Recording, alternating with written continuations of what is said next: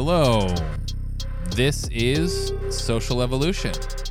My name is Michael Porcelli, and I'm joined here with my co hosts. Max Borders here. Good to be with you all.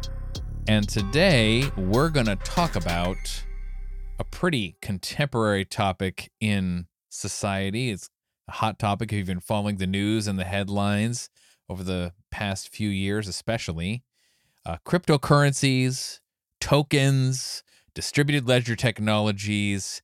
And instead of noodling in on the technical details of all this, we're going to try to think about it in terms of like, why does this matter for the future of humanity, which is the central organizing principle here at Social Evolution. And we try to look at that past, present, and future of humanity through the lens of institution, culture, and technology. And this is very much focused on the technology part of it.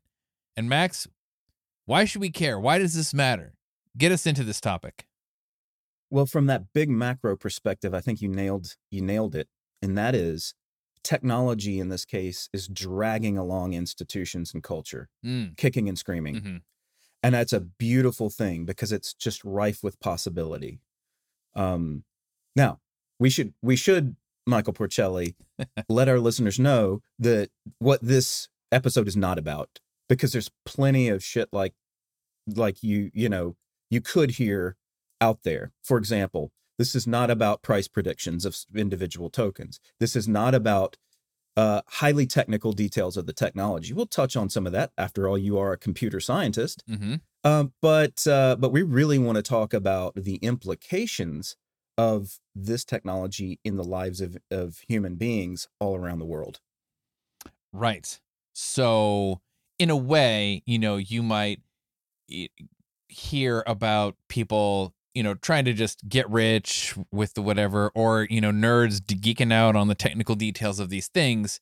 But sometimes you'll hear like little wisps of a conversation of like, well, what are the implications of Bitcoin or Ethereum or blockchains, distributed ledgers? Like, how does this ideas of governance and like somehow that there's some more fundamental possible ways of actually restructuring society in a way that's better than what we the systems and institutions we currently have. But it seems almost a little utopian when people start talking about this. Let's let's think of it as a tech stack right? Uh-huh. There is a moral political layer to the tech stack. Mm-hmm mm-hmm. Okay? So every time a coder makes a choice uh, in terms of developing a DApp, which is a distributed application or a Mhm. decentralized application, mm-hmm um, they're making certain kind of choices about the ways humans can interact and should interact with each other. Yeah. and those choices uh, represent a moral core, or a eh, to to go with the stack metaphor, a moral pol- a moral, political, or cultural layer. And I think what has happened with the rise of these tokens and this this sort of get rich quick psychology and the rest of it is that it's it, it tends to try to leave behind that moral cultural layer. mm-hmm And what we want to do, at least what I want to do with this, is not only talk about some of the implications, some of the history, past, present, and future, mm-hmm but also what it is and what it means uh, to have technology be informed by moral, cultural choices. Yep. Okay. Yep. And that's and that's really um, that's an not only an important feature of this conversation. It is a ne- it's going to be, I believe, necessary for it to continue to flourish, grow, and um, propagate itself around the world. This ain't about money. This is about morality. This ain't about coins. It's about culture. yes Uh, this ain't this ain't about uh, token transfers. This is about transformation of society. So ooh i like that Yeah. that's good yeah, Awesome. So, you know, what I'm reminded of at this, you know, I, I definitely want to, you know, do the thing that we usually do and do the past, present, and future in a moment. But the thing that you just reminded me of as you were talking was a really cool book I read. It was it was uh Lawrence Lessig's first book in the 90s called Code. He's revised it and has a code 2.0 and this idea that code, computer code is not just like something that's just purely mathematical, like the solution to a problem or a structured form of logic, although it is those things, right? It is the embedding, and this is this is the, his argument is like as we network together many computers. This was a very early internet Mhm. time frame when he wrote this book.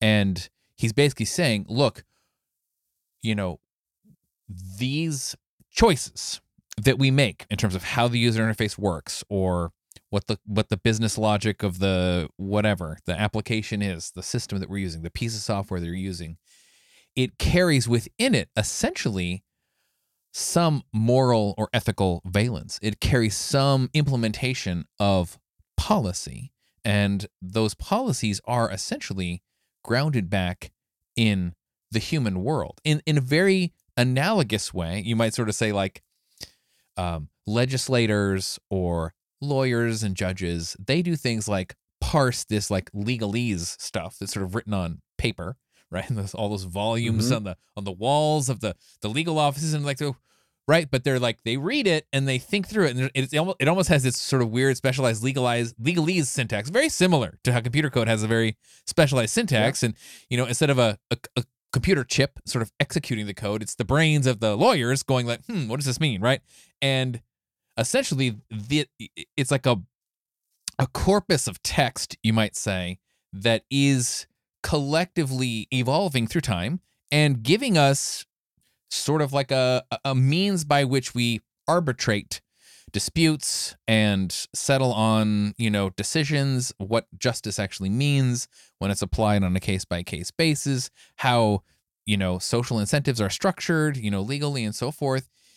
Lessig is basically saying hey computer science world what you're doing when you're coding massive multi-user systems is similar to that activity. It's actually equivalent in a way.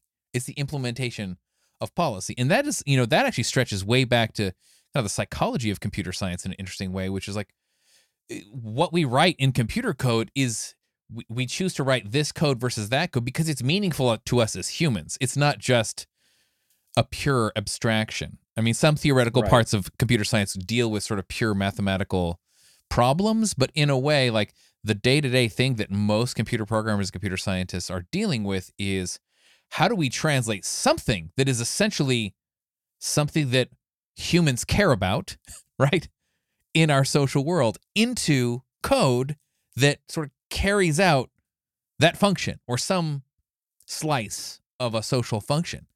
And that's pretty a pretty radical idea, but connecting these two things was something that, that Lessig did, I think, in a very powerful way. And it was, I sort of thought of as, as a milestone in the foundation of, of crypto law, really, which is kind of a background of cryptocurrency and all this stuff we're talking about.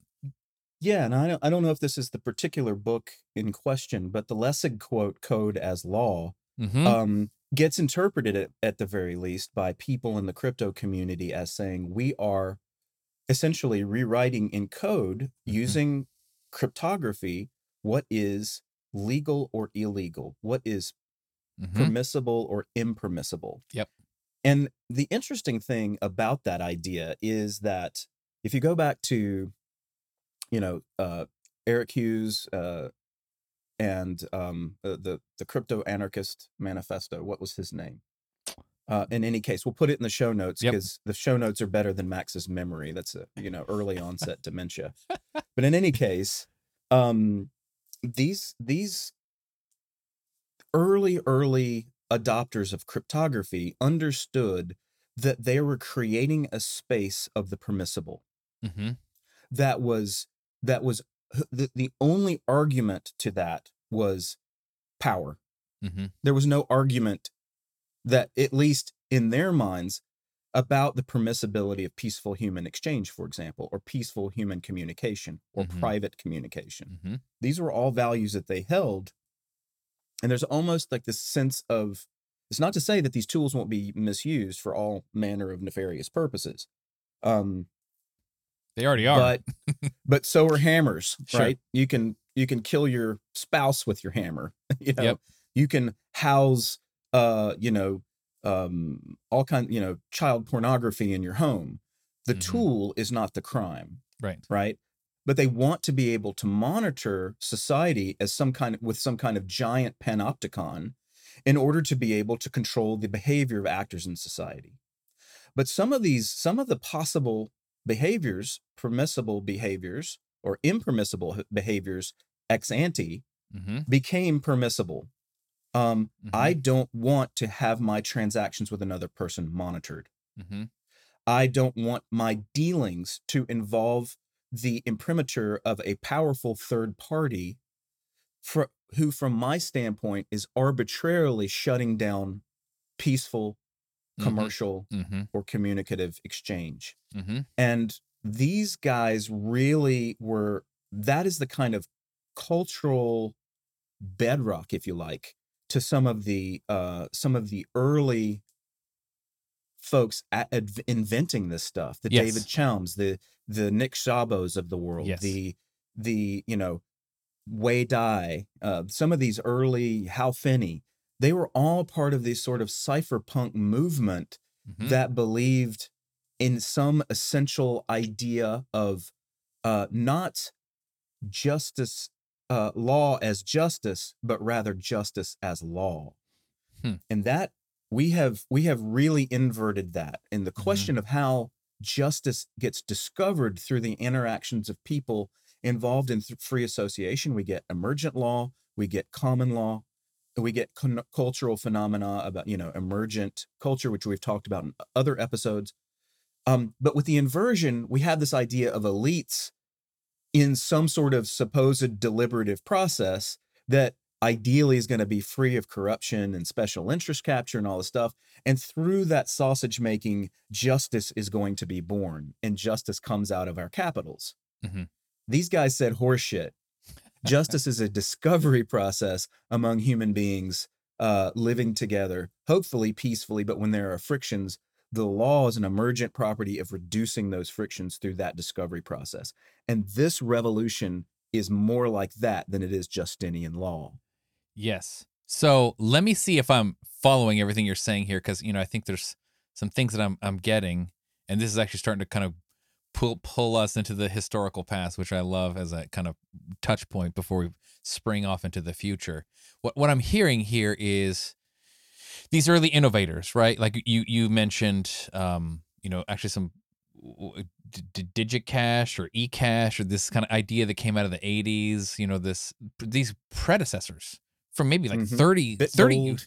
bitgold these things way preceded bitcoin which was 2009 satoshi nakamoto white paper that kind of really actually sort of solved what these folks were trying to solve for but like their their ethos right their values their their justification for what they were doing was something akin to like look the the way that there are these central controls central Mhm. banks and then their clients the commercial banks and other kinds of ways that markets are regulated by the state are actually uh, constraining exchange that otherwise you know free citizens might want to do with each other and i mean this is this is a little bit of a kind of classic tension between something like i suppose you know like statutory napoleonic law from the european continent versus kind of english common law which is a little bit more emergent Mhm. or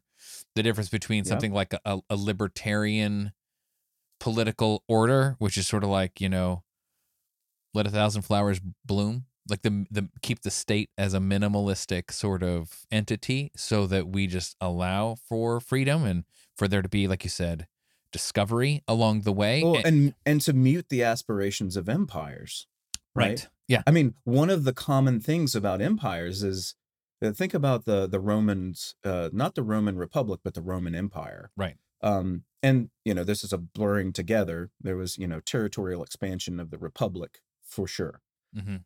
and yet uh, that and that's marked by the Republican form more than it is about territorial expansion. Mhm. And yet we are seeing a we see very similar patterns Mhm. with Britannia, with Rome, and with the you know United States, which is the expansion of empire um, around the world. Our Mhm. military empire extends to 800 bases around the world. That's insane.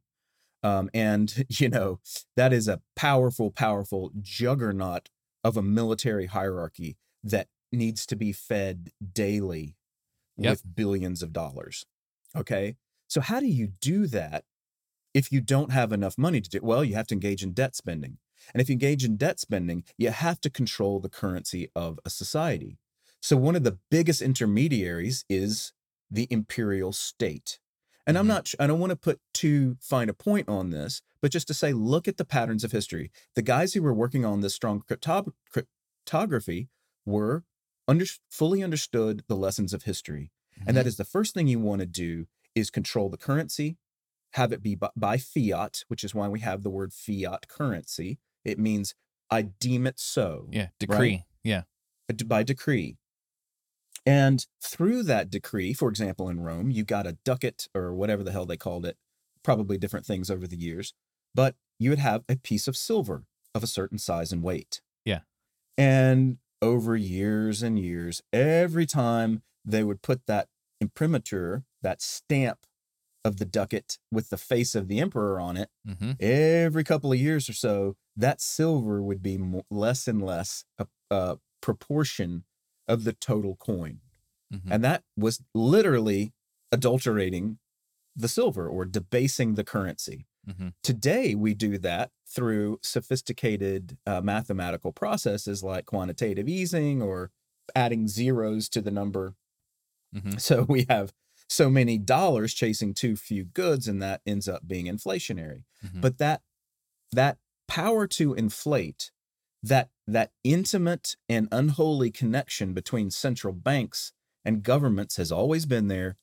And that though you know you have this this halo effect that sometimes central bankers want to put on in terms of our goal is employment our goal is stability of the currency what what you know it's like whatever property you like can o- is not available in a monolithic system of currencies they only have one set of properties hmm and in the crypto rev- revolution we said not only do we want to intermediate the financial system disintermediate the financial system Yeah. for example banks Yeah. and and central banks uh, we want to introduce certain properties that would make the money the digital money deflationary that can cause a certain degree of volatility but Mhm. that is also a byproduct that some people are willing to s- accept particularly in the age of let's give people free money for covid and so now Mhm. we're in an era where where there is a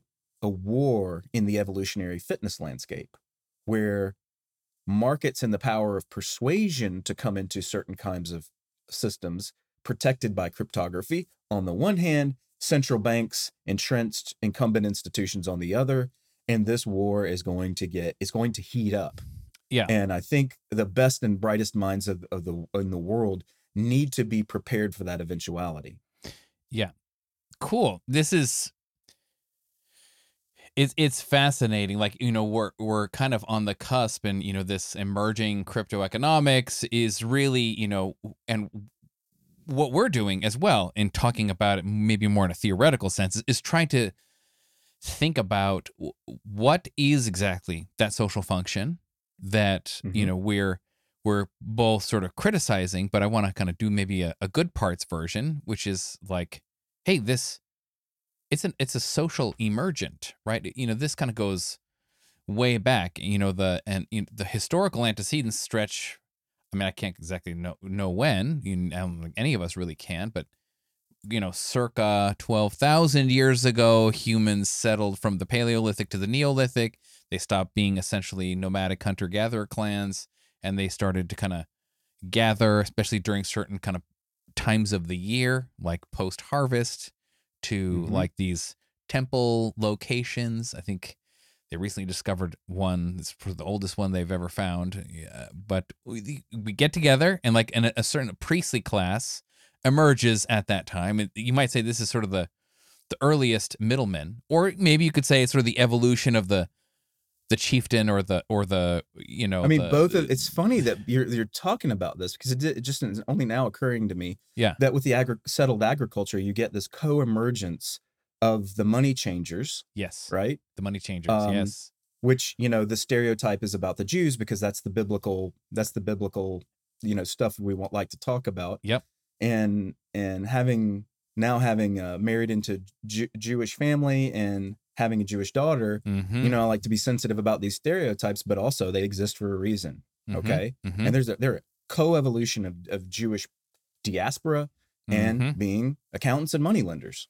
So Mhm. that's an interesting one. In parallel with that, Yeah. you get with settled agriculture, the tax man. You get this. Yeah. Um, it is a. I mean, it. You can you can deny it all you like, but James C. Scott really did the good work in this book called Against the Grain, and he basically argues that the the state originated and more or less still is a protection racket. It's Uh-huh. like I'm gonna come and take a little bit of your grain, and in exchange, I'm gonna tell protect you from other people who are gonna come and offer you the same deal, only worse, or Yeah. a similar deal, only worse. Yeah. And when seen in that light, these proto imperial powers, this Yeah. tribal chieftain or this asshole that comes along and gives you this deal, Yeah. it's like, well, that's a pretty good deal because now our agriculture is settled. We can't go anywhere. I'm not strong enough to fight it. At least this guy's going to be able to fight off all the other brigands that come Yeah. along. Yeah. Yeah. And we get we get a hierarchy where the warrior class is essentially on top, but in parallel with that, we get these middlemen who are able to supply some sort of proto market function. Yeah. What is that all about? Well, it's kind of it's kind of fun. It's it's almost like the nerdiest of the nerds and the jockiest of the jocks sort of like team up and they go, we'll we'll do like this central like planning or whatever eh, eh, proto central planning. Eh, but you know, I, I sort of like let's let's argue for it from a just a benign or a, or maybe a less sinister point of view. It's it's it's like um ra- it's a little bit of a transaction cost thing as well. Like I, why should I, as a shepherd, have to like independently negotiate all kinds of deals all over the place? I mean, maybe with my neighbors I do, but like you can show I can't up. afford it. right, right, right. Like so, let's essentially offload some of this function, and some of the function is the protection. And some of the Mhm. function is math, right? Like, or something, right? Like, you know, where the weights and the measures, and you know, you'll roll up with your little wagon with your oxen full of your shit, and then they'll roll up with their wagon, and we all come together. And oh, then, oh, and the rabbi can write right, and do numbers. no, no, right, right. Yeah, no, this is the invention of writing. Like, or, you know, like at least one of the earliest uses of writing was this. We're gonna just track these accounts, and like, it's it's a little voodoo. I mean, if you're like an if you're like an illiterate farmer, which basically all the farmers were, and you show up to this place, and this guy's dressed up in these robes, and he's like, look, and he's just putting things on a thing, and like like putting little marks on a, clay tablet It's- or it's whatever. very esoteric. right you're just like what the fuck's going on here but like somehow there's some if it's sort of contained in some kind of ritualistic or feast atmosphere or like a cultural celebration i mean eh, religion kind of comes into play here as well which basically says like look this is validated for all of us or we're going to at least say that it's validated and we're all going to kind of abide we're all going to mutually agree all right we're going to abide by these rules and essentially the priestly class is doing something like market making at the beginning. Like it, it's almost like the proto state or whatever you want to call this and the making of economic markets go together. It's partly what they're there for in a way like Mm. to and and they're kind of assuming or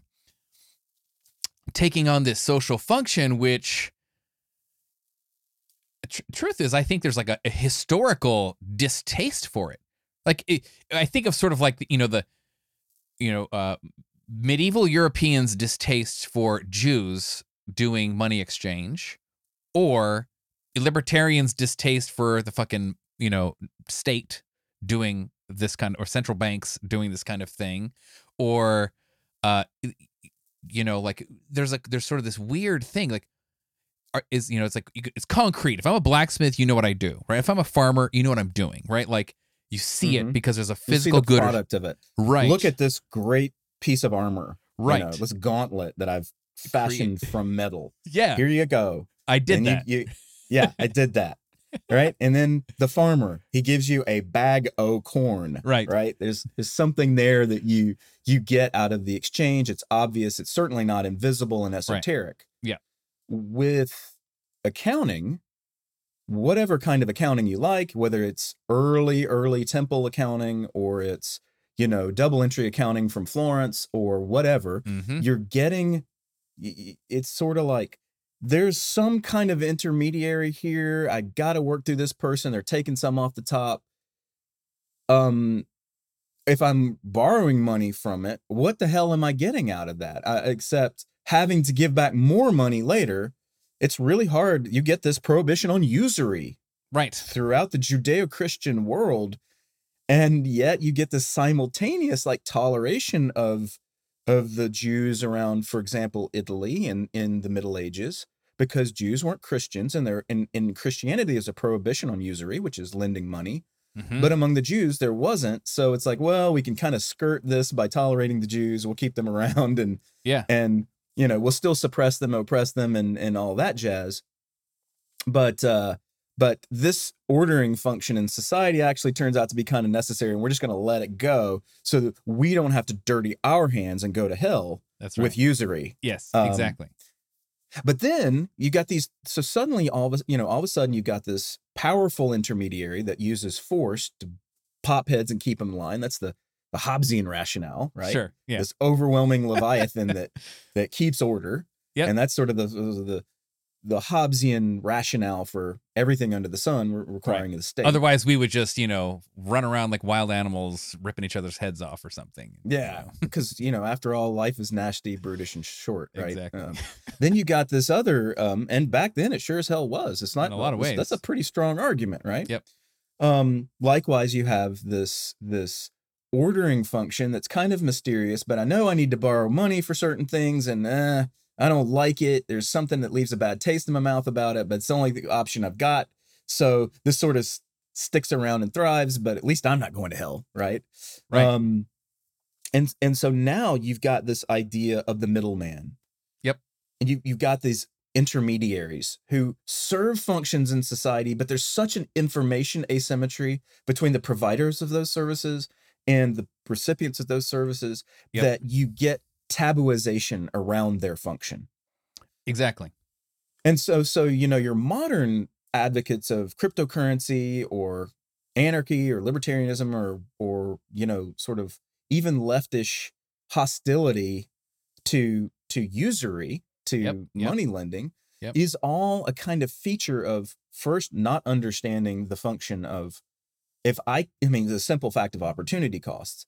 If I can't deploy this capital for something that uh, benefits me, my family, or society, um, then there then that ought to, there ought to be some sort of price or cost associated that with that. Yeah, we call that interest, but that's really hard for people. That rationale, just that little species of knowledge right there, is not enough when you explain it to people to dissolve the taboo.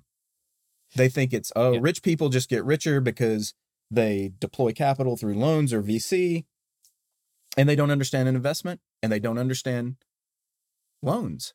Yeah. And that's and if they do, some of them still say it's evil. So that's an interesting phenomenon. So it, whether or not you think it's evil, I happen not to. I think financial institutions provide a very interesting set of services. But I also think if those can be made redundant through technological means and peer-to-peer exchange, Yeah. abso-fucking-lutely. I don't care about keeping bankers in jobs. What do you think? I think I think it's totally. I mean, now we're kind of we're feeling into the motivation, and I think I think you said it, but maybe I'll just emphasize it here for the listeners. Like, it's this is not just about you know something that might sort of seem like more like a right wing libertarianism libertarianism critique of like the state. You could also see it on the left, like you said, yes. Oh, critique you of Absolutely. can. investment bankers and st- it's like, what are those people doing over there? They're just moving Occupy money. Wall Street. Yeah, they're just moving money around and like skimming off the top by just trading money for other kinds of money, and that's also evil, right? Like They're so creating a zero sum game and they're sucking the resources out of the poor and the middle class. pyramid And, scheme, right? Yeah, yeah, yeah. yeah, yeah. So, So- this is this is a definitely a uh, a bipartisan hatred for financial institutions Yes, yes, and their collusion with the state, which is on full display after 2008. Yes, totally. Which is where we got Occupy Wall Street from, exactly. So Yeah. th- so here's the thing: like if we think about this coordination function, now now I'm gonna I'm gonna get a little maybe computer science or information theory here, like, or maybe even like monetary economics, which is it's interesting. Like we whatever that was that the temple culture was doing all the way up through what financial markets do today is something like a kind of coordination, a social coordination function that's mediated through the exchange of information. Right? I mean, really fundamentally, you can talk about this sort of within a corporation like we did on our uh, cutting edge of organizations episode and now we're talking about more broadly in the marketplace at large right but what what are we doing here we're we're trying to like find some way of essentially communicating openly about how to coordinate the allocation of energy time right? Like it's it's all eh, raw materials right? And, and we have this ideal of the pricing mechanism. We've we invented this thing called money right? And we have a thing called prices and then we have this rationale that sort of surrounds it that says look we have this thingy that is like um what are the three things that money is supposed to do it's supposed to be a medium of exchange and a, a unit of account store, and a store of value and a Right. unit of account. and Yep. yeah yeah yeah these things this is what is what it's supposed to do for society we, we and like it's a little bit like a magical thing right and but it's it's so magical just to really drive the point home here like empires rise and empires fall man like rome came and rome went but like there was money before rome there was money during rome and there's still money after rome. That as a social technology transcends the rise and fall of civilizations and mm-hmm. we still have it.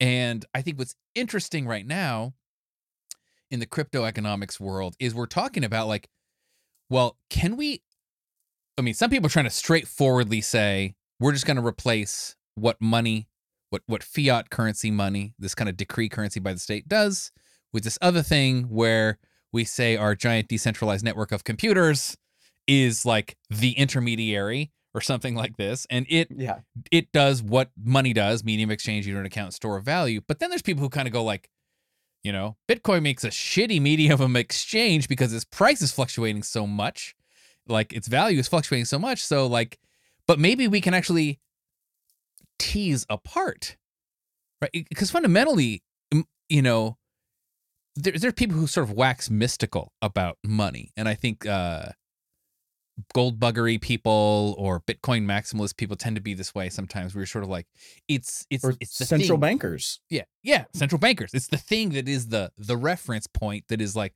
around which all this other shit rotates, and it's like, right? It has some almost like a sacred whatever something to it, and you know, I think as soon as we got off the gold standard and some of these economic ideas of the subjective theory of value, and you know, the value of any currency is just floating against any other currency. There actually is no ground value now in markets. It's just the value of everything is just floating against the value of all the other things, which is Mm-hmm. a little bit weird, but like it's it's magical. But it's I think it's actually more realistic, right? It really is an aggregate output of a social calculation, which is the aggregate output of the coordination of all of our economic activities. So in a way, cryptocurrency is not just replace money, but if we get really clever with it, can we actually create maybe novel ways of coordinating information across populations? Like I think that's also interesting. Yes. Well, so there's so much good stuff in what you just said. I love it. Let me see if I can pick pick out a few pieces. Cool. The first one is it's like questioning the idea of a monolithic system of money. Right. Okay. Second, questioning the idea that that monolithic system of money needs to de- be determined by a central authority Mm-hmm. and that its properties are determined by a central authority. mm-hmm. when you question the idea of a monolithic system of money, a money monopoly, Yeah. you start to really get to the idea. And and look, even the Bitcoin maximalists or the so and so maximalists fall victim to fall prey to this. It's like, Mhm. don't tell me what properties I want in my money. Okay. Mhm. Mhm. Because the idea is maybe I need one property at one point. I'll use my Bitcoin, for example, to store value safely because I know they've put more emphasis on security, for example. Mhm. Um, uh, the you know small blocks so it won't be taken over. Um, you know, there are all of these features, technical features we can get into if you like, but suffice it to say, at the end of the day, what the technical people who are working on Bitcoin BTC really emphasize is the security. Right. Okay. And that's why you have proof of work. That's why you have, you know, solve cryptographic problems in order to, um, you know, get through a block, uh, you know, Yep. and make sure that all of these cryptographic puzzles are being solved with some degree of simultaneity so that you know that all of the machines around the world are working in synchrony so that no person can do double spending and rip the system off. I mean, there's Yep. all kinds of really weird technical shit behind Bitcoin. Yep. And in some and sometimes we want to emphasize other properties. So sometimes I want scalability. I want massive throughput. If I can achieve both security and throughput, which is to say many, many different transactions per second, um, like other cryptocurrencies are promising, Yeah. then maybe Bitcoin is not the be all end all of everything. Maybe Right. the second layer solutions are a kludge, second layer solutions being, you know, on top of the early Bitcoin standard. There are all these second layer things that are trying to make it faster, Yeah. but run afoul of first layer limitations, right? Um, there are concerns about that for the longevity of Bitcoin. But if Bitcoin is only a store of value, like a digital gold, then Bitcoin can stick around and still serve that function to be a personal Fort Knox for you, right? Yeah. Yeah. And then other cryptocurrencies can come along and say, hey, but our throughput is fast. Like the transaction is instantaneous and there's still a high degree of cer- certainty about its security. So Yeah. let me have let me have this other property. When you start to consider the array, the dizzying array of properties in this evolutionary ecosystem, it disabuses us of this not only this idea of a monopoly that has to have one set one set of properties at all and give and opens the door to the idea that maybe we actually need different properties for different contexts and different tokens supply those different properties. And now i'm not dealing in a world of dollars. I'm trading my cardano my ethereum my apple stock that's been tokenized my whatever just Yep. to buy a fucking cup of coffee how cool is that Yeah. I think it's it's pretty cool. I mean, it it runs the issue of being sort of too complex for the everyday person to deal with, and I think this is the simplifying aspect of a single currency, a fiat in a geographical area backed by a state, or maybe even there's something simplifying for global markets to have something like the US dollar as the global reserve currency and the British pound prior to that. Um, but I do want to say that like this idea of like, you know, oh, look at all this novel shit you can do with crypto. There actually are antecedents for this in the pre-crypto world. So, so one of my favorite examples historically was um it was like the miracle of Wörgl, Wörgl in Austria in the 1930s. Did you hear about this? This is Mm-mm. like this is like right in the global depression, right? Like it was Yeah. the Great Depression. And um they basically created a local currency, which was a demurrage currency. And demurrage, for our listeners, is basically inverse interest. So if you hold on to the money, it loses value. So you want to spend it faster. So you know, there's they they actually did it with these little stickers that would go on this bill, like in like at a certain date. You so it to add a increases the velocity of the of the currency That's that's correct. So it's a it's a feature Ah. and and essentially this the miracle of Wörgl is this town essentially protected itself from the global depression by inventing its own local currency that everyone like was incentivized due to the design of the currency with this demurrage or negative interest on it to spend. So the money kept circulating so people could keep exchanging goods and services um, and stay working rather than unemployed which is fascinating. And i'm you know i'm not trying to say like well you know it, the the thing you're trying to point to is like we don't want to like then you know sacralize this one version. Everything should be demurrage currency right? But it is a, a feature right? It's like a this is it it's doing it's doing something about money like a medium of exchange really well but it's not doing store of value very well at all right you don't want to hold on to it at all you want to keep sending it around as fast as you can and these you know to, to It's broaden very the- Keynesian.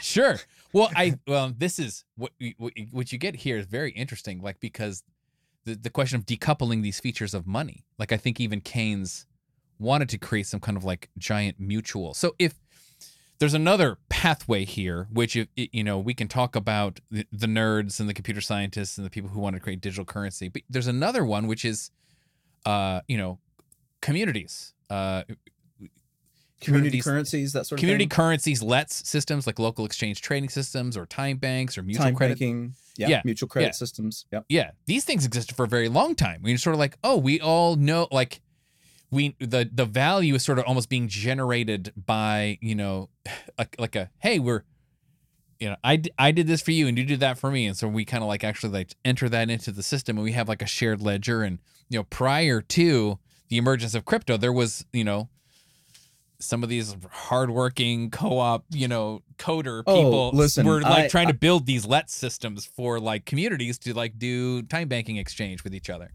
Dude, uh, so you're in San Diego. Yeah. Okay. And I'm in Austin. And I think north of San Diego's like, um, s- uh, I forgot the name of it. It's a little hippie town uh, near Uh-huh. you. Rainbow. Um, I don't know. Anyway, Okay. sounds sounds plausible. Yeah. Um, and we have hippie towns around here. Um, Yeah. you know, we have what's called the consciousness community here, and you have, Yeah. I'm sure, your Yeah. species of it in, in California and in Boulder. spades, right? Yep. Yep. So one of the things, you know, Charles Eisenstein came out with this book called Sacred Economics, and it's got some interesting ideas in it.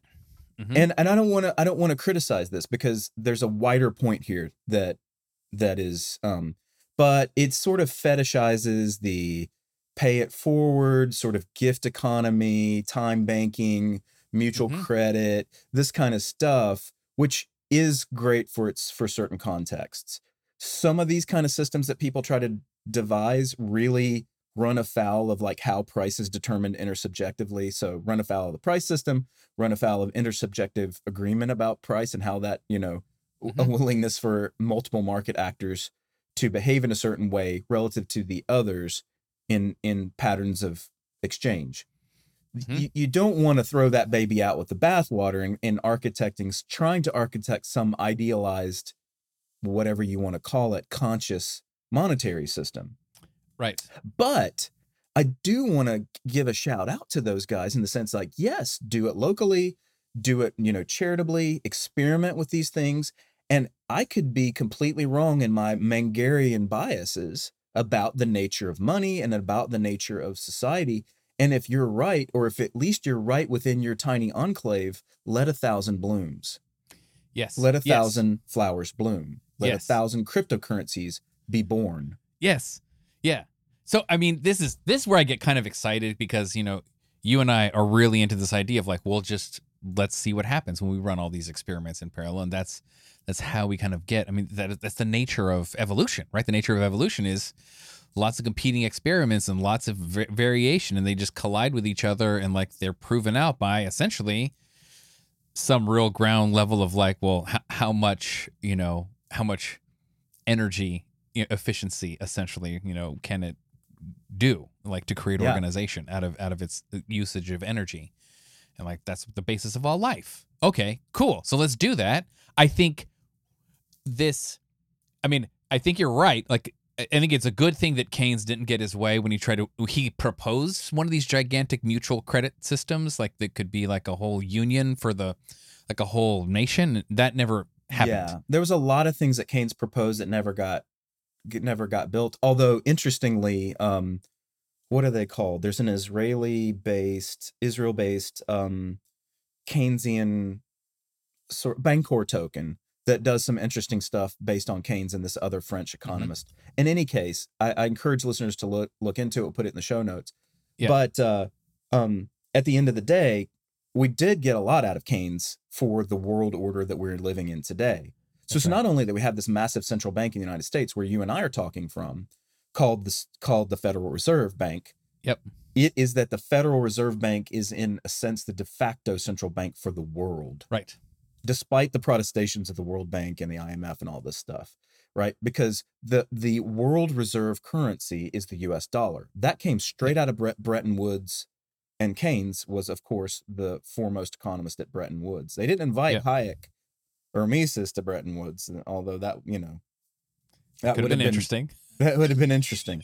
um, instead, they had Keynes, and they created the the Federal Reserve was created in 1913, and mm-hmm. then in uh, 19, I want to say 48, 49 was the Bretton Woods uh, agreement. Anyway, it was right after the war, mm-hmm. and they mm-hmm. were trying to establish a kind of capitalish, not capitalist, but capitalish world order mm-hmm. that would be that would stand in juxtaposition to communism on the one hand, because Keynes was not a communist.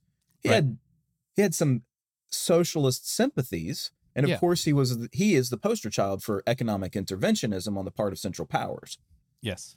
But and he of course likes to, uh, uh, the idea of architecting systems of financial systems as, as, if they were some kind of machine that can be designed. Mm-hmm. Um, what we got out of Bretton Woods persists to this day, and we have a world based on. We are lucky as hell. Uh, Peter Zeihan calls it the, an exorbitant privilege to have the dollar as the world reserve currency because it allows us to spend, allows our government to spend into oblivion and add zeros to things, give away free money. But relative to other countries who are doing the same, it manages to be the only game in town the dollar, still right, the strongest right. among all the currencies. Yep. Except for 2009. Something happened. Yep.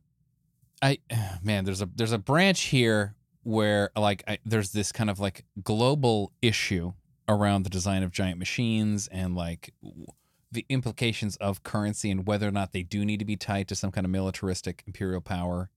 Mm-hmm. But then I think there's another part where we kind of branched to here about the the the lets and the local stuff. I, I want to go back to the local thing real quick, and then maybe back to the global thing. Is that cool? Right on. Right on. So what I what I think is interesting in terms of these antecedent alternative currencies, and this is where I want to just say like I I I I have an intuition that we're sort of returning maybe to a previous world where there was more local, like banks administering their own banknotes or something like this, but not exactly the way it used to be. But we, we, like if frequent flyer miles, right? Or you're you're earning points with your credit card, or whatever you want to call it, like loyalty dollars, or you buy a gift card, right? You you turn an Amazon gift card is weird. You're turning dollars into into dollars that can only be spent on Amazon or something like this. But like yeah, NFTs, yeah, old school NFTs. Yeah, yeah. I mean, we're we're creating essentially a construct, and this is where I think it's it's this is sort of like fundamental thinking about the nature of the um, currency and its different functions socially. And instead of thinking about this thing like a like a dollar, a reserve currency that does these three things, medium of exchange, unit of account, store of value, we can break it apart.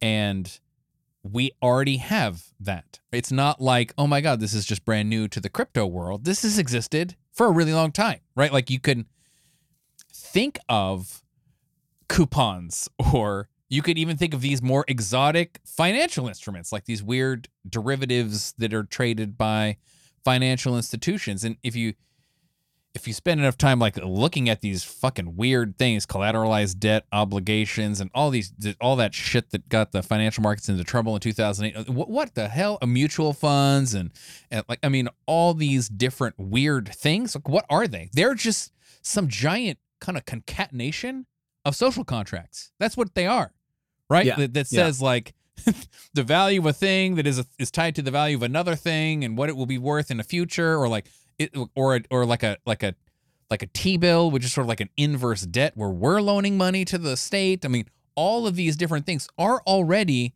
these interesting little nexus of social agreement that are communicating information at a large scale amongst many actors within a society.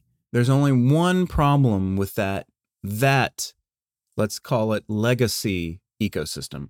Okay is that the intercession of the central bank okay it's it's it's, it's absolutely true that this functions as an as a this certain kind of financial ecosystem with many different creatures in it if you like yep, yep. okay the current system, the legacy system current already has system. this. But yeah. there is n- when your system is denominated in dollars, there Mhm. is nothing that the central bank doesn't touch through its activity. Mhm. Okay. So going back to this idea of centralization and the politicization of money, which happens all the time because government wants to do what governments do. State's going to state, state's going to spend, state's going to debt spend. It has every incentive. The incentives are all built around debt spending. Yeah. So if if anything you're talking about, whether it's uh, miles or whatever are denominated in dollars. Now, you might have airline miles that are immune to that. I don't know. Um, I'd have to, you know, ask the economist or sm- someone smarter than I me like you. they're still worth. They're still translated through dollars, right? Your airline Yeah, frequent. I think mean, so. Yeah.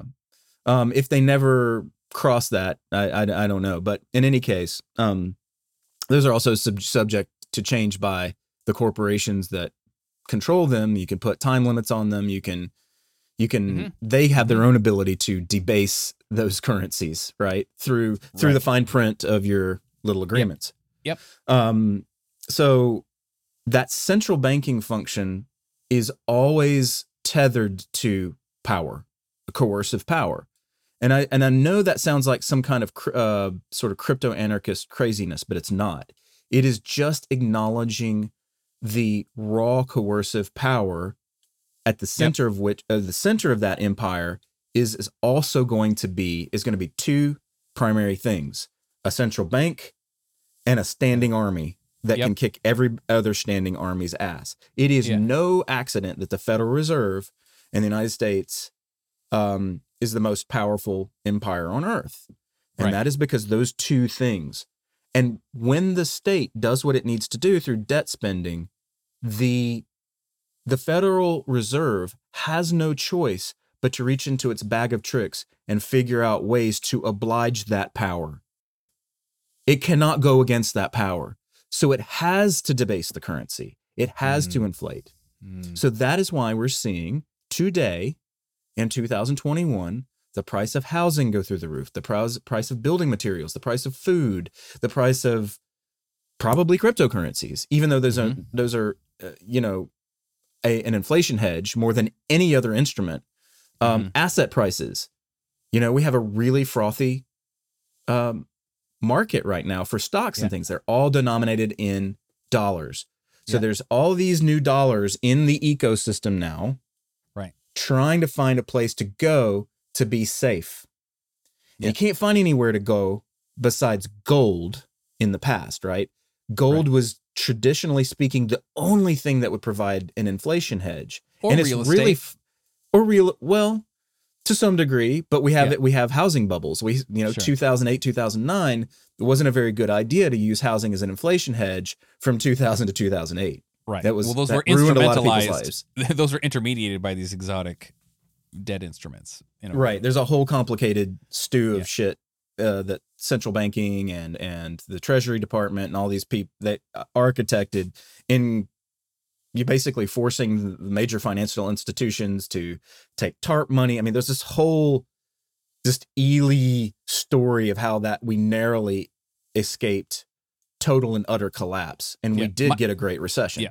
Michael Lewis is what is his book? That wa- that was a fun kind of romp through that whole thing. It was a Yeah, yeah, and and you know he's a fun writer, and he focuses less on the problem of power and more on the power uh, problem of finance. Sure. But it's it gives you half of the story, and it's a good Yep. one, well told Yep. story. Um. So anyway, the point being, when you have these two, this this decision makers about what the fi- the properties of the financial system are, and a, a single decision maker that has a standing army, and they are uh, de facto colluders. It is really, really hard to do anything but accept the economic conditions that result from the capricious behavior of state actors. All right. All right. Yeah. All right. I think we're gonna. I, I think maybe we we have the fixings for a little bit of a debate now. Maybe I think this could be kind of fun. This is good. I love that you're laying it out in this way. And there's there's two there's sort of two fronts here. One is the kind of like whatever you want to call it. This like I don't know. Is there some kind of like thing called mini economics we can we can use as a new label? Because it's like it's not quite micro and it's not quite macro. It's like whatever these little collectives of like one of these time banks or mutual credit systems or Amazon gift cards or airline miles, whatever this kind of tier of like consent consent based uh economic systems? Yeah yeah it's it, but it's like in it's like sort of at a meso level right between Yeah. the macro and the micro. And uh what i think is true and you can you can maybe try to poke holes in this is there's always going to be some kind of soft coercion right? If if if i stay in the system right and i'm just like swapping coupons with you but like we can only spend all our coupons at amazon. It's just use that as a simple example. We can we can trade coupons or something like that. Uh there may be a price a sort of a, a penalty to get out of that system. Like as long as you're trading within it here's I'll, I'll give you miles you give me miles whatever da, da, da, da. it's sort of great. And we get almost like a like um what do you call that? Like a like a like a benefit there's like, a, maybe a carrot sort of benefit for like keeping our trades within the system. There may be even like something like demurrage which actually encourages us to circulate it. There doesn't have to be. But like that is a trading zone with all the other participants in it. But then if i'm like i want out right then i have to find somebody who's sort of at the perimeter. I got to go to an exchange somewhere or and and like be like hey buy me out of my whatever it is right? If i if mm-hmm. i was like a a co-owner of a co-op i might have to go essentially go to the whatever the online forum which is the private you know forum for all the people who own the co-op and say hey i want to leave the co-op. Who wants to buy me out? Right? And then you have to find buyers within the system who are willing to essentially put more of their dollars in and give them to you right? And then they get back more shares of the co-op right they're they're essentially like they're sort of expressing their belief in no man i'm more i'm more into this co-op while you're kind of like no i'm more out right but whatever this is there's some this is not the stick like a military but there is some kind of Oh, I mean- coercion that's keeping people in the bubble of that zone of trade do you see what i'm saying Well, another way of looking at it is it's a kind of gravity. Okay. yeah like a Um, network effect a gravitational pull yeah That's right. That's exactly Yeah. where I was headed with that. So you have the the dollar, which you know people are in the cryptocurrency uh, space call the ultimate shit coin, right? Because because of its its shitty shitbag properties. Um, of course, the people who apologize for the dollar try to uh, you know mistake Mastercard for the dollar. Say, look how fast the transaction speeds are. Not without Mastercard. So, okay, go fuck Right. yourself. But anyway, um, um, you're, my biases are showing a little bit, but I agree Sure, with sure. them that the dollar is the ultimate shitcoin, and um, and yet the dollar is still has powerful gravitational effects because it it's network effects. And what do we mean by network effects? Um, Mm-hmm. You know, you, you can we can use that terminology. We'll put it in the show notes. But it's really important because there's myriad ways in which if other people are doing things, there is a value in the network. Okay. that's right There's- yep All right. There's a thing called Metcalfe's law. Mm-hmm. Metcalfe's law applies sometimes, in other cases it doesn't. But if Metcalfe's law is so profound, the value of the network um, is is the square of the number of nodes, for example, which shows a Mm-hmm. kind of scaling law effect to, to the the Mhm. value of the network. And it's just you know if even if you want to use it as a, a metaphor, it gives you Right. the idea that there's more gravity around more people using yeah something the more people use it the more people want to use it yeah the more people use it, the more people want to use it, the more they're going to have already borne the costs of taking the money, of the taxation system associated with it. So if you want to, you know, it's like you got to it's not that easy to take cryptocurrency yet. And it's it's also a, lot of people don't even know how to. It's still Yeah. a, rather esoteric kind of phenomenon. If you talk to the average person on the streets, it's like, well, I got dollars, they're fine. Yes, we got inflation, but whatever. You know, they're not living in Argentina and they're not living Mhm. in fucking Venezuela. So they don't have the incentive yet to care, to take the, the businesses don't have the incentive. How am I going to do this with my accounting? like taking Mhm. cryptocurrency and dollars and all this stuff. That sounds complicated. Blah, blah, blah. You know, so part of the creating network effects around the user ecosystem of cryptocurrency tokens is going to involve getting people to accept it as readily as they do dollars. And that's really, in some sense, if, at least for cryptocurrencies, the last mile that needs to be Mhm. established for game over, at least in the United States, right? Mhm. Because in countries like Venezuela, there are so many users as a proportion of the population just because they're uh, in a living in hyperinflation, and hyperinflation is basically, you know, taking a wheelbarrow full of cash to buy a cup of coffee. It's terrible. Mhm. It's absolutely terrible. Um, so it's funny that's the then. carrot. That's the carrot incentive. The gravitational pull of the network effect is the thing that just has people naturally want to do it. The more people, it's like it's like almost like FOMO. The more people are doing it, the more I want to be a part of that. But there's also these other penalty incentives, like soft sticks, like there's a penalty to get out, Mhm. or hard sticks, like states will come like throw you in jail if you don't pay your taxes. But like, right there's some mm, other kind of per- whatever you're gonna call it, perimeter social function that sort of like makes people keep trading within it. I mean, there's a sort of a question: Do we need those kinds of things in these sorts of systems to do that, or do we just get rid of these stick incentives altogether?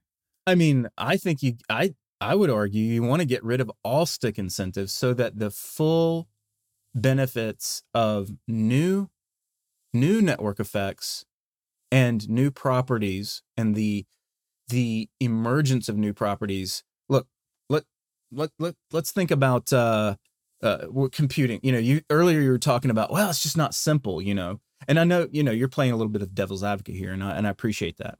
But one Mhm. of the things you said earlier is like people just don't understand. All, you know, it gets too complex. It gets too, you know, right. wa- managing your private keys and all that shit gets to be complicated. They're gonna have to do better than that. I'll, I'll I'll tell you that right now. There's gonna Yeah. have to be mechanisms for mom and pop to be able to use cryptocurrency safely without all this private key management and all this other, you know, weirdness. Somebody's gonna have to crack that too. That's another user user interface face thing that is that needs to happen um to to for it to to have full adoption simplicity and security combined but in any case the going back to this idea of it being compl- complicated to use that that Mhm. is true um and the idea that there are different properties that you might want to learn about and might be able to use is also a kind of a weird thing to imagine when it comes to money because we have this framing that has been with us for our entire lives. There is only one currency, and it is uh, the The dollar. the dollar. or or if you're in Germany, you know it it was the the Deutschmark. mark, and, and now Yeah. it's the the the euro. But you know the dollar or the euro, whatever sort of monolithic system you're living in with its associated monolithic properties, um, would be like going back in time and and buying a new Mac and using what was that uh what was that like proto Excel thing you were telling me about? Um or maybe it was someone else but I remember VisiCalc. VisiCalc. Yeah. Yeah. So you would go buy a Mac to get VisiCalc, and that's what people thought you were, you would buy a personal computer for was to get that one application. Yeah. And likewise, so now we're living in an a- age of you know fast forward forty years, and we're living in an age of you know smartphone technology. We don't have two apps. We have countless apps. And that's Right. freaking complicated. We should be scared of that. Eh, maybe. I bet people are adapting nicely and they will with time. Yeah. So I believe that you can achieve certain level of stasis, a certain level of adoption, um, and in a complex in a complex environment, if you are prepared for a little bit of change at a rate that people can handle, and they can see the benefits of immediately. Hmm right? That that allows us a, uh, a state of affairs that means the adoption of cryptocurrencies can be normalized. It has to a very great degree already in the last 5 years for example. And I'm a Mhm. goober. You know this about me, Michael Porcelli, that as Max Borders is pretty good in theory, when it comes to technology, you have to spend five minutes before we get on every time holding my hand through the through the through the goddamn mic hooks up hookups and all of the different things I need to mute and this and that in order to make it work. Yeah. Um people like me who um, are f- having a great time in the abstraction land need need help with user interface on some of this stuff. Um, Yep. But I don't want to uh, put t- extend this paragraph out too long. To put a period at the end of it, I would say this is the nature of the evolving ecosystem, and there are going to be powerful forces that emerge in the ecosystem that replace the need for the stickification. Programmable incentives make redundant the need for sticks. So right, okay, yeah. Maybe we need to kind of parse out what we mean by stick exactly. But yes, I, I think I get what you're saying. If if we think of the hard stick as the thing that you're talking about, but here here I think we kind of maybe enter in some more territory that's worth debating.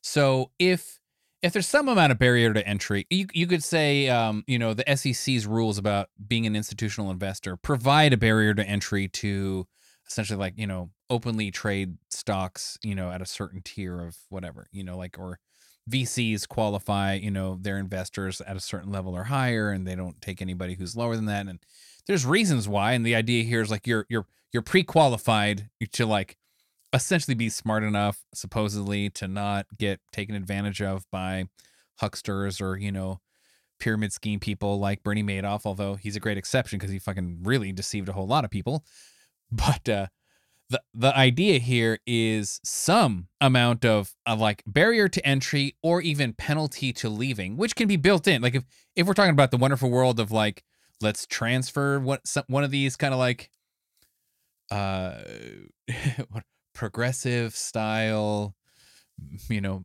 mesoeconomic sort of co-op mutual thingies like oh cool there's several thousand of us. It's not billions of us or even millions of us but like there's a thing that's, that says like yeah, yeah there's there's a rule that says hey once you're once you're bought in you can't just liquidate this is not like a, a like a publicly traded stock you know in our co-op you actually there's a rule that says you have to sell it to one of us who's already in it or something oh, like that I mean, this Right. is Coinbase. It's Yeah. not even hippie stuff. Like this is this is what Coinbase does um to protect its ass and protect Right. assets. It, Yeah. it, it does both the, and I actually don't like that. I understand why they do it though. There's a lot of reasons why they do it. They don't let you take out more than like 2000 bucks a day. If I think if you get on Coinbase Pro, you can move a lot more money and you have all of these other barriers. you can't liquidate more than 2000 or you can't put in more than 2000 or, or at, either at certain tiers. At certain tiers, you can't liquidate Mhm. more than two thousand dollars a Right. day. Right. Um, they don't they don't want to run on the coinbase right They don't want to run, on the, bank. Coinbase. That's right. right um, especially if the regulators come along and say we're we're we're if if you ban you know they ban it or or do something like make anybody who owns crypto have a banking license. I mean, there's all kinds of ways that the government can come along and try to destroy this. They'll never Yes. fully destroy it, but they can m- take a massive shit in both the price and the utility of it for a while. Um, and I'm Yep. waiting for that day. Like I'm Yep. I'm I'm really waiting for that day to come. I'm I'm scared to death of it because not only do you know because I'm a, a I have a a certain level of human greed, um, but I also think that uh, I'm scared of it because some of the promise of these technologies are going to be muted for could be a decade if the regulators Sure. come in. Sure. Well, let's. Th- this is one of these great things where we can, you know, talk about industries that like try to do something like regulatory capture to get the state to kind of partner with them to do the regulation, and then other industries that try to like avoid it. I think that I think in the in my sort of world of transformation, you know, psychotherapy versus coaching. Like psychotherapy has sort of like glommed onto the state, and Mhm. then coaching has tried to kind of self-regulate with its own institutions internal to its own marketplace. Well, think about the SEC rules that you started off with. It's like Yeah. uh, you have to be an institutional investor. You have to prove that you have certain net worth. that you have enough money to lose if you lose your ass that you're going to be okay and that you don't and if Right. you've got this much money we assume you're not going to do anything stupid but what that essentially does is says only rich people get to get richer Exactly. And it's one of the effects of it, for sure. and the, and the- the and the institutional investors love that regulation because they cartelize Yes, you're looking at the corrupt. Now I'm going to fight you a little bit on this. You're looking at the corrupt side of it, but the good side of it is, or let me just i'm say, just showing the process of regulatory capture that's true. That's right. Yeah, I'm, I'm not going to argue with that aspect of it. Yeah. that's how regulatory capture works, and yes, it becomes a it becomes a protection for the people who already have the power to have more power and that whole thing. And you know when Facebook says, "Hey, federal government, come regulate us," they're doing a similar sort of thing. Yep. But here's the thing: the the positive reason for wanting some kind of regulatory function, let's and let's just separate it from the state, just so we, is Mhm. to protect, is to actually protect people from getting exploited. If we sort of like remove more and more barriers to entry or like friction or the user interface is super easy or whatever, you can put as much as or little as you want to in it, blah blah blah, or we or we don't have some kind of like certain penalties to exit like you know like hey you got you got to sell your shares back into the co-op population to exit otherwise you're stuck with them. Whatever the rule is you could you could like we said with these smart contracts you could build whatever fucking rule you want into them like you have to you have to meet the conditions of the rule for the smart contract to execute. Okay cool like but some of those things could be a decentralized regulatory function that is there to protect right like i don't i don't Mhm. have to have a middleman with a state and with the guns and the you know the the brutes to come around i could just have a thing that says like you click here and you buy into our you know regulatory framework our mutual aid group, which is you Mhm. know ten thousand people strong out here and whatever this is, it's it's sort of like a a cryptocurrency based insurance mutual. Let's just say it's something like this. This is actually a a, a template that I think is going to become more widely spread. Something like collectivized insurance that is not centrally administered by a corporation, but is administered by a nexus of smart contracts amongst all the participants. I think this is a great well use I, case. I will tell you michael porcelli that yes, i literally spent a year and a half of my life trying to build this that's right. uh, through social evolution Uh huh. Um, I wrote I wrote an article um, back in I want to say 2018, 2017, sometime along that in, in there. I think it's 2017, called "How We Become the Social Safety Net." Mm-hmm. Okay. Mhm. And I introduced the notion of a DISC, Distributed Income Support Cooperative. Yep. Okay. And one of the things that we tried to do, I brought together a team of people to work on what would be the rule set involved. What is the consensus mechanism for awarding someone some sort of payout for their problem? right. How do you Yep. prove, how do they prove that they actually have a problem? They're not trying to game the system and so on. And it's a complicated thing. And it was way above my pay, pay grade. Ended up, it also turned out to be illegal on about five different regulatory dimensions here in the United States. And I didn't, ha- I didn't have the money, the capital to Oh, take it offshore. So, Yeah. but it's interesting because in the in the United Kingdom, particularly like the Isle of Man and places like that, they're they're they're starting to experiment with some of this stuff. There's a group out of India that's building some of these mutuals uh, on through blockchain. They've got their own blockchains. It's really cool stuff. So, so you're absolutely right. This is already stuff starting to happen. I was actually this is one of the Right. things I wanted to work on most because Yeah. I tend to like I don't think of this in terms of only like how can I make money holding some token and be the first to own it. I think about it in terms of Right. how can we help people in ways we've never been able to help them before? How can people help each other to disintermediate disintermediate the idea of the this coercive welfare state? Right. And and so I didn't mean to interrupt you, man. I'm glad you took us back there because you know I That's love good. that stuff. And I, I and I encourage I'll put uh how we become the social safety net uh distributed income so, support cooperatives in the show notes.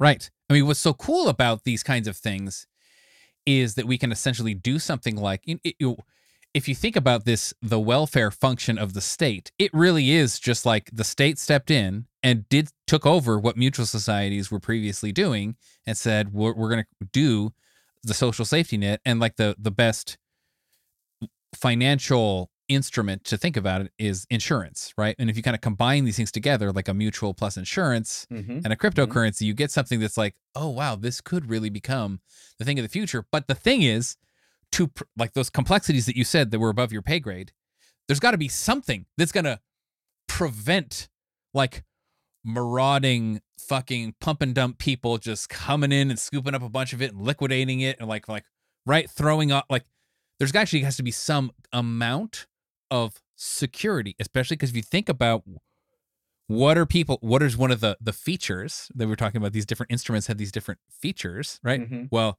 one of the fucking features of insurance is it's there when you need it right like that's at least that's in theory what it's supposed to be fucking doing right Yeah. like so if if the the barriers to entry or the friction to get in and out of one of these kind of collectivized insurance crypto thingies mutuals is too loosey goosey too anonymized or too whatever right like you undermine the ability of that thing to actually be a security safety net for the people who want to That's build right. it That's so right. you need to actually build. Now, this is a little bit like, you know, soldiers in the form of like smart contract clauses or something like that to protect. Like that function that is the army that's conjoined with your central currency, you know, is a is a metaphor now, but it has got to be in there somewhere, doesn't it? I mean, like the, these things don't work if they are just like it's it's almost like the, there's the libertarian version of cryptocurrency, which is like, no, it's got to be it's got to be open access and it's got to be totally anonymous and anyone And can enter and exit whatever they want. Yeah. And tr- trustless, whatever that means. You're trusting the chain, but you're like whatever. You don't have to trust any person, which is a certain set of features which I think are really great for certain applications, just not this one, right? Like- Right. yes. And this is one of the points that uh, Arthur Brock makes, the the guy who developed uh, Ceptr, which is the underlying code base and et cetera for Holochain. Holochain. Yeah. Is um, is a really interesting, different kind of technology from most things which are based on blockchains. But they have Yeah. some of the, and, and they have some of the. You can almost instantiate anything in Holochain that you can in any other blockchain and more Yeah. because of it the Yeah. way it's designed. I'll again show notes. Don't want to get into the technical details of that. Don't even think I can. Uh. Suffice it to say, at the, at, the, at, the, at, at, at the macro level, this is a very promising technology that I don't think enough people fully appreciate yet. And the developer community is still relatively small. Yep. That being said, there is there are um, certain ways where you want what I term hypermediation. Okay, Mhm. instead of disintermediation. With Hmm. hypermediation, you want more middlemen. You want everyone to be a middleman. You want a th- checkers and checkers of checkers. yeah. Okay. Right? Decentralized regulation. Decentralized regulation. Self regulation. Yeah. Exactly. And there there should be a decentralized consensus mechanism for the rules, the policies that are Yes. established in the manner of holacracy or something like that. But at the end of the Mhm. day, there is that that decentralized stewardship of the policies. That could, policies can also change um, in time to Mhm, mhm. to deal with certain exogenous factors or even en- endogenous factors. And so not everything needs to be trustless. A lot of things, anything that can be made trustless ought to be made trustless. But sometimes you want to create a system in which your community is radically involved where Yes. everybody's putting eyes on on the decision to be made and that the Yes. consensus mechanism that arises from it um, gives everyone the incentive to take a look at the decision and you can get cool there's a there's all kinds of ways to blur this together for example with decision markets Mhm. okay but there are also ways of doing uh d- arriving at consensus and and incentivizing evaluation that makes sense at a very human level. We can't always think about taking out people as you say and that can you know that's the libertarian wet dream and i understand that. And for many v- dimensions of society we want to preserve that but not all of Yeah. them. Sometimes we want to go ultra communitarian Yeah. where where community where community is fashioned by individuals free individuals sure but harnessing the wisdom of crowds Yeah, dude. So this is I, I like that you brought in Holo. I mean, I know a few people on that project, and to the extent that I understand what they're doing, it is a little bit more of the extension of the ethos that we talked about with the the the mutual credits and the the community exchange idea, right? It's like we can. It's less about the anonymity. It's actually not about anonymity. It's about we all know, when when I do a thing, when when I like you know babysit for you and you credit me for having babysat, you know, so you're you and you go out with your baby mama or something like that, like that value. If we're if we're ledgering that value in this particular system, this Mhm. decentralized ledger system that is now our community exchange system, like I want that value to fucking stay in the community. And it's it's a little bit like Venmo. It's like so and so paid so and so for the whatever, right? Like in a way, I mean, maybe not every exchange has to be like, oh, broadcast like a social media thing. But if we wanted to, we could go look at it and it sticks with the Yeah, so The you, you want to shield it from the token arbitrageurs and the volatility and all that stuff. Exactly. Yeah. Right. Yeah. Yeah. Because it'd be weird, and it, it, almost, it almost doesn't make any sense. So, um, you started going to governance, and I am going to try to bring that in here too, which is like, you know, if you have these kinds of uh, features of your cryptocurrency, like Bitcoin does, right? Like a lot of anonymity, pseudonymity is really what it is, but Mhm, like, you know, and open access where anyone can just join, right? Anybody can mine, and you're sort of just presuming that there's going to be like cheaters, but you kind of create the consensus mechanism to expunge the cheaters. It's a, it's brilliant. This is Satoshi's brilliance. You can create a giant scalable network, open access network in this way. It's amazing. However, you, what you're stuck with is if you want to fucking make a different thing, the only thing you're left with is is forking, hmm right? Like Mhm. the the the Unless you're Tezos, unless you're Tezos, which they figured out how to do it internally. But go ahead. Right, yeah, yeah, yeah. That's where I'm going with this, right? Like, Yeah. as soon as you say, I want the value that's being ledgered or the it- tracked on this network to remain in the participants of this network, then you you, kind of don't you don't get to fork anymore. It's it's sort of like like now my babysitting for you is worth like two versions of babysitting for me, one in this network and one in that. It just becomes it sort of doesn't make any sense if you start right. You want it to stay in, but as soon as you if you create a strong enough perimeter that sort of is like you know um it's not just the gravitational pull of the network effect but it's one of these things that's sort of like i i call it a soft stick whatever you want to call it like penalties for leaving or like making sure everyone stays or you get the you need a security feature like one of your DISC things right you, you don't want to just it would be weird if people could fork one of your DISCs it wouldn't make any sense right you're just like what are you doing it's almost like another version of inflation you're just like multiplying out and then now I have two insurance policies inside two different networks. It's just weird, right? Yeah. Well, and and again, so this is this is the thing about imagine a whole set of properties. We can do Yeah. a laundry list of them a mile long. Yeah. Right. So a Yeah. system has properties. Something and, and each of those, and we'll make it really simple for it. So there's no shades. Each of these properties is either on or off, binary. Sure. Flick a switch, right? Uh-huh. Um, and what and we go down and we switch one way or the other, right? Uh-huh. Has the property, doesn't have the property, uh, uh, on on down th- for a hundred different properties. If Yep. one of those is forkable and one of them isn't, let's see what happens. It could be that the network network effects uh, keep it from forking. It could be that you actually, wow, we really do need this to fork. Um, Yep. and and so sometimes in the complex systems, the ch- uh, ch- slight changes in initial c- conditions can make for unforeseeable macro effects. The the butterfly in Brazil creates a tornado in Texas, right? So we know that. So establishing the initial conditions and thinking you're going to be able always to anticipate what the complex system is going to do is a fool's errand. But you got to try. Right. You still got to try. Um, and that's why trying that experimental aspect of properties of money, properties of systems, properties of mutual aid networks, whatever you're talking about, we need the array.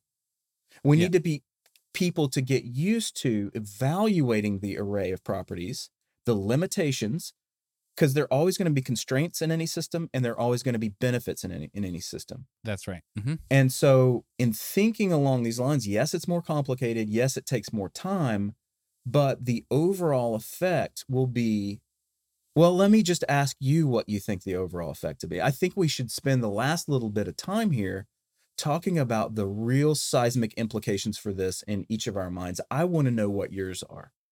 Oh man. Okay, so we're going in an interesting direction here. Um I think I need a, a little stepping stone before I get there, kind of to bridge something we were just talking about, which is like yeah, these binary features. I think it, that was great.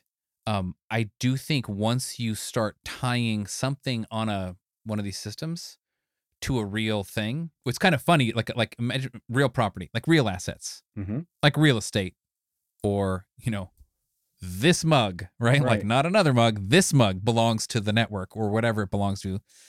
Uh, at a certain once you start tying the thing that's being ledgered directly to things that are not infinitely copyable right Mhm, these mhm. are these are rivalrous goods if you want to think of them in that way Yes. right then you you got to Not in the Schmachtenberger sense, but in the economic sense.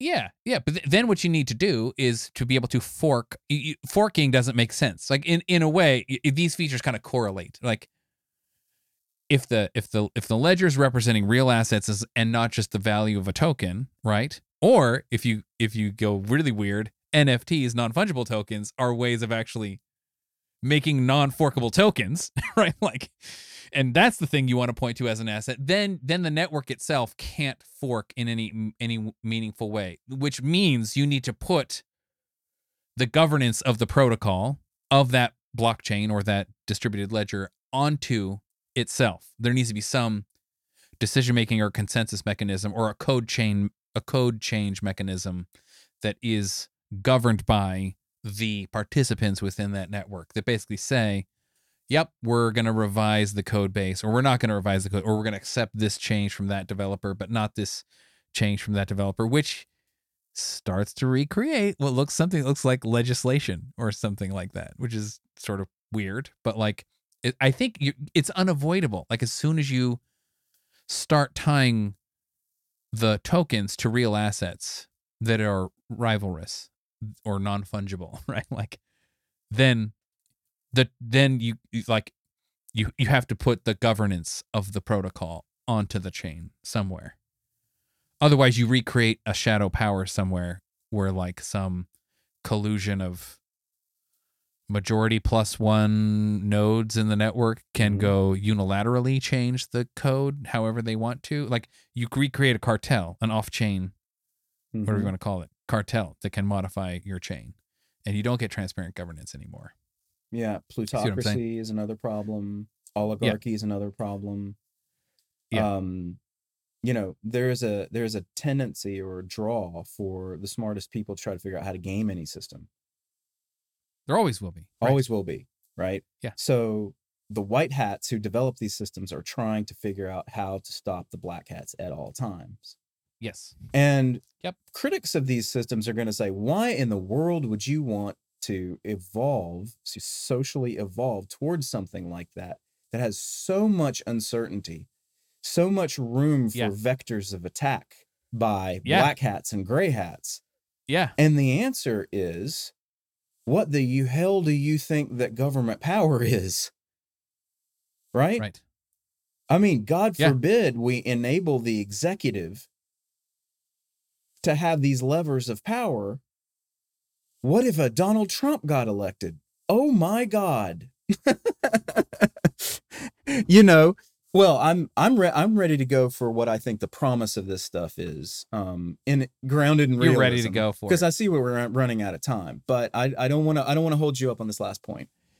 Yeah. Well, uh, th- I mean, there is a hmm, there's a grounded in realism issue that I have here that I I think it behooves me to kind of say because we, we're, we're and I'm, this is another piece of the stepping stone. I think we I think we can go whole hog after this point. Like this, the critic would basically make that argument, right? Look, I don't really care if you can fucking cryptographically whatever, whatever, and smart contract protect your thingy. Doesn't really matter.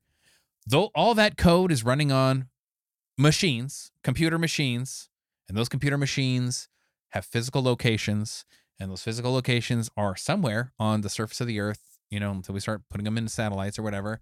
And guess what? You can just send army dudes over there to take them, right? Like it at some level, and I think this is the way, you know, when we talk about this kind of creeping way that, you know, the SEC or whoever it is is trying to like indirectly regulate these crypto marketplaces, you might say, "Oh, get away from my crypto," and be like, "This can we can just self-regulate." The kind of like the cypherpunk manifesto people, Mhm. but I think that there's some validity to that, which sort of says like, if someone can go seize the machines with guns, then you know the there's a there's always a credible threat that that can happen right? I mean what i'm saying is like this this grounds out in physical world reality. Cyber reality is not just totally decoupled from physical world reality Mhm. right there's electricity and land and physics and matter and energy flowing through all of these processors on these giant decentralized networks and theoretically they can be seized right Of course. so don't There's you need to attach it to an army or something like that a physical security force does that not need to be part of this equation Um, somewhere Uh, no, I, I, I- think. I mean, I think it's a good question, but I think it's the, I think it's the Hobbesian trap. Okay, and it's a trap of thinking that it's, it's, it's like we always have to have a final dispute resolution system. We always have to have some, some conception with the appropriate, with the appropriate checks, and the application of raw military or police power with bureaucracies staffed by angels, right? We are going to be able to have this state of affairs where there's a, an ultimate kind Ar- daddy arbiter that'll come kick everybody's ass if something goes wrong. okay And and, and I think I think it's it's just as naive to think that we're going to have a, a, Hob, a, a an angelic Hobbesian power as we're going to have as we're going to have um architect systems that complete that are completely secure and nobody ever gets violated or or um exploited. It's like Right. well that's It- never gonna happen. we always have to we always have to ha- ask as compared to it what. already isn't true. Right. Yeah. The difference between the two models is that i- i- that the in the in the one case the the very loose feedback loop this loose nebulous feedback loop of democracy quote unquote quote democracy which isn't even even pure it's it's you know it's executed and instantiated by quote unquote representatives all of whom have different incentives, incentives that are different from what they were elected for. This is a terrible feedback loop for change. But with systems that are constantly evolving in real time, democracies don't evolve in real time, they devolve in real time. And so, Yeah. at, at least knowing we're going to have problems with all of these nascent crypto token ecosystems and the systems that we participate in, we know that they're going to be constantly someone with an incentive to fix it, make it better, to try something new. And positive incentive yes, and, and and that process are much tighter feedback loops. Um, I I, Yeah. I would put my money on that any old day. Uh, Here, I'm I'm with you. I'm with you. I I do want to before we go I maybe I just got to like plan a stake here for a future conversation and simply to say like whatever this thing that you and I are dreaming up here about like the evolution of social technology into the future where cryptocurrency and smart contracts and distributed ledger tech form one huge pillar of it. Mhm. I think is awesome and I and I believe that it's possible and I don't I think we have to reckon with essentially the red meme stage like we've said in our Mhm. psychosocial development episode. Yep. The red meme doesn't get it doesn't get disappeared. It's just simply down the stack from where we are, so to speak, the socio-cultural evolutionary stack. And it needs to be de- dealt with. And so like any kind of like anarchist solution or crypto anarchist solution comes back to like something like uh how energy is allocated. Like if, if a central state power can fucking shut the power off, you're fucked. So you need to be able to like get your own energy. This is like a physics level thing. And then another physics level thing, which is maybe more like human bodies or something, is you got to deal with security. Physical security has to be dealt with. And I'm not and I'm not I'm not using this as an argument for a Leviathan or an argument for like one final arbiter, but I am saying the the seizure or destruction of computer processors that are running these networks has to be dealt with somehow Mm-hmm. Mm-hmm. By the network somewhere and we can maybe debate a little bit more on that in a, at another episode but to me the physical le- level security of these networks cannot just sort of be like left out of the equation when no, we no, talk about no. I mean, the there's always, uh, you know, uh, some sort of attack vector or security hole in every system. Someone will try to That's find right. it and exploit it, especially the most powerful or people with the most to lose in the old order. I have no Yep. doubt about that in my mind. In fact, I'm scared to death of the war that is coming between the centralists and the decentralists. That war Yep. is coming. Um, particularly Yep. as the, the old order becomes more it, still powerful, but starting to show its cracks. It's it's moribund. Mhm. I want to I want to give you a great quote from James C. Scott. I love this guy. I've I mentioned him twice in this episode, but he says, and this is my this is a, a an answer, uh, something of an answer to the question of there's always going to be meat space power out there trying to take advantage of, of people, right? yes um, says one need not have an actual conspiracy to achieve the practical effects of a conspiracy. More regimes have been brought piecemeal to their knees by what was once called Irish democracy, the silent, dogged resistance, withdrawal, and truculence of millions of ordinary people, than by revolutionary vanguards or rioting mobs. And I and now think about that quote and think about circa 19 or sorry, 2012. All of Yeah. a sudden there's this app that everybody's talking about in the Bay Area.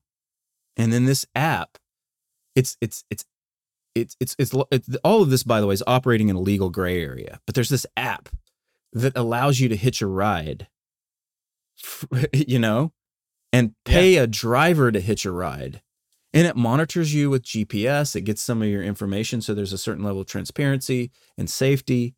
And holy shit, they start using it and it just burns out of control. We know that today is Uber.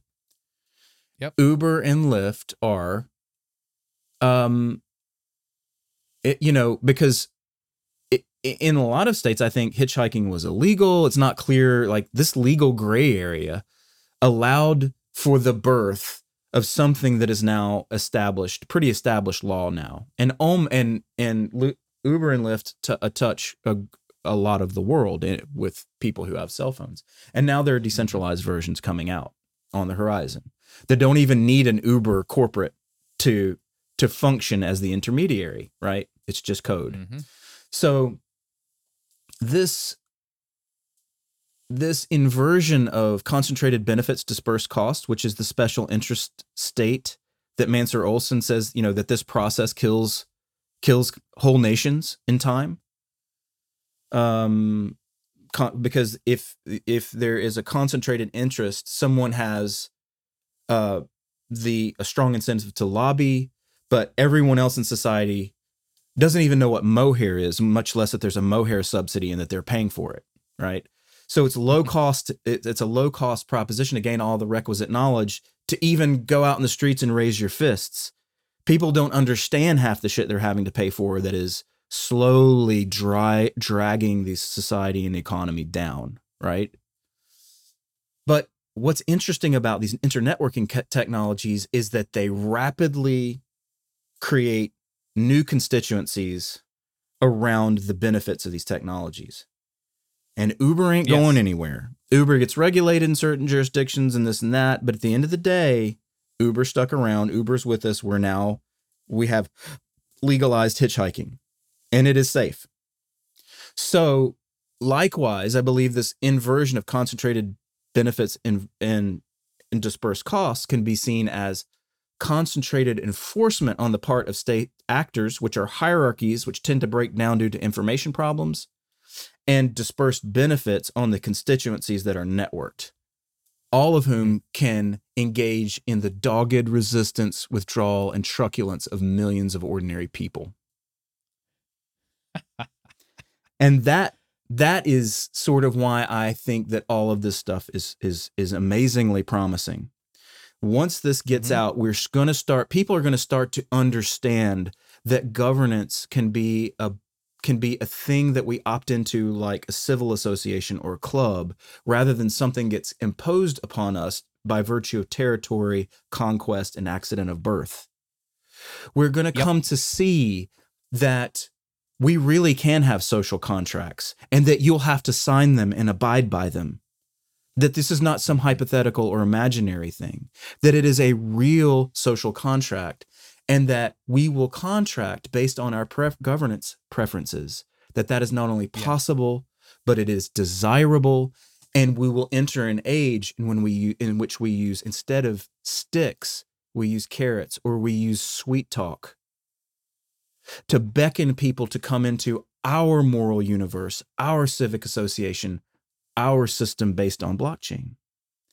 And that that will create a global order that is completely decentralized and yet relatively peaceful. At least I hope. I love it, dude.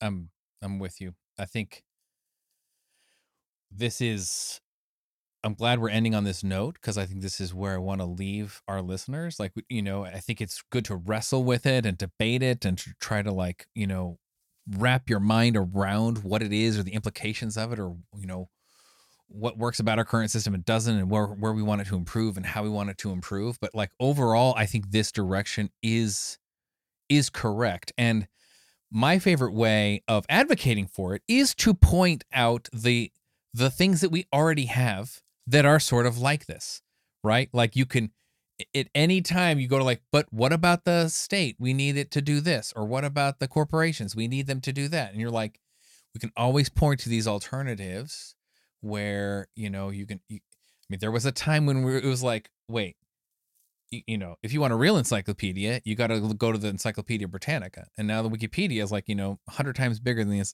Encyclopedia Britannica ever was and it's pretty much the standard encyclopedia people go to. Now it has faults, it's imperfect, but it's kind of incredible. And like that was a and still is a giant decentralized peer-based authorship of a thing that has now become a global resource. And that's not under the control directly in any way by any state with people with guns or any monetary system that's attached to it, but it exists in a kind of network relationship to all these other systems that we have, like like the internet or like, you know, Wikipedia software that's used to create and edit it, or this nonprofit organization called the Wikimedia thing. Now, I'm not trying to argue for Wikimedia in particular. I'm just saying this is an exemplar of the kind of thing that when I envision what the world looks like in the system that we're talking about, is instead of all of these social functions, these social technologies essentially being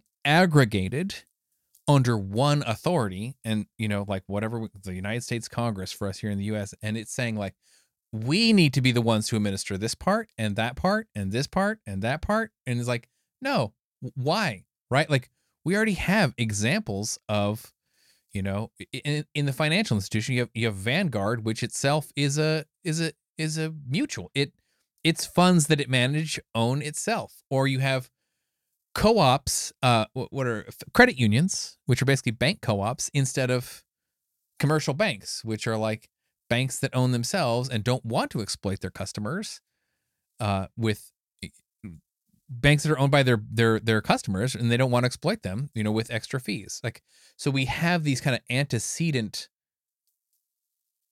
ideas you know or if anybody's been part of a community organization or if anybody's been part of a, a corporation that uses holacracy, people kind of get, oh, wait a minute, we can we can do governance for ourselves for what how we're going to coordinate our efforts and what we're going to do.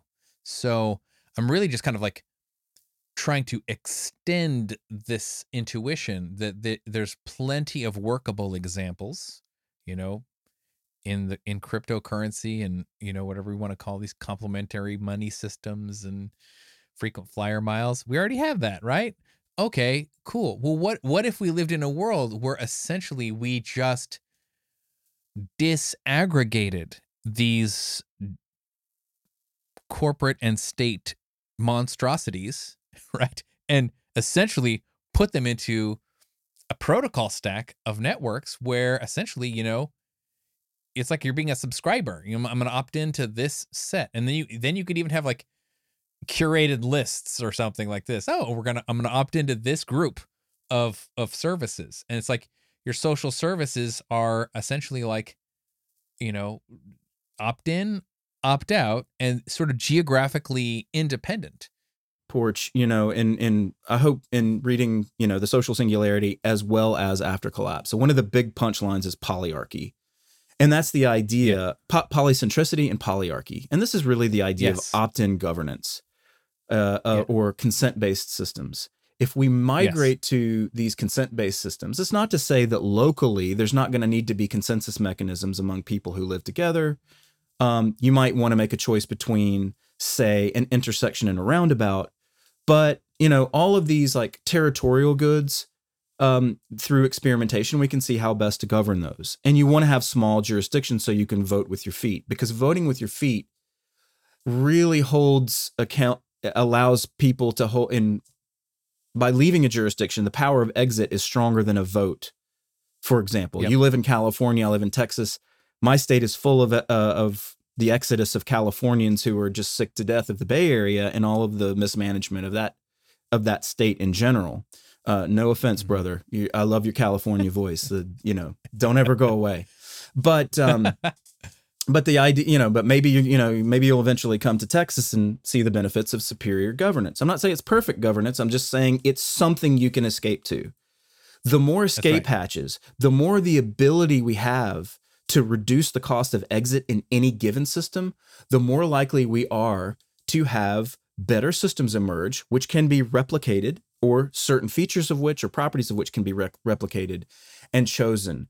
And we'll start to see a system where there's more of an alignment around your preference for civil association rather than having that be imposed in the associated culture of patriotism or whatever the fuck be inculcated. That old Westphalian right. nation state order is going away. It needs to die. And what's what can emerge is these this intersystemic um yes uh, governance options that people can choose and when they do we'll have governance by sweet talk by persuasion and not by coercion and standing armies. At least that's my hope. Preach it man. I think this is a great place to leave off. I think we hopefully have um, really opened the minds of our listeners. If you guys already weren't on this train, hopefully you were introduced to some broader, deeper, more fundamental thinking about cryptocurrencies, smart contracts, distributed ledger tech, and their social implications, which are maybe a lot more profound than you were previously thinking, especially if you were just in these things to, you know, make a quick buck here or there or something because of the hype. So, with that, I want to say goodbye to you all and thanks for dropping in and listening. And please rejoin us again for a future episode of the Social Evolution Podcast.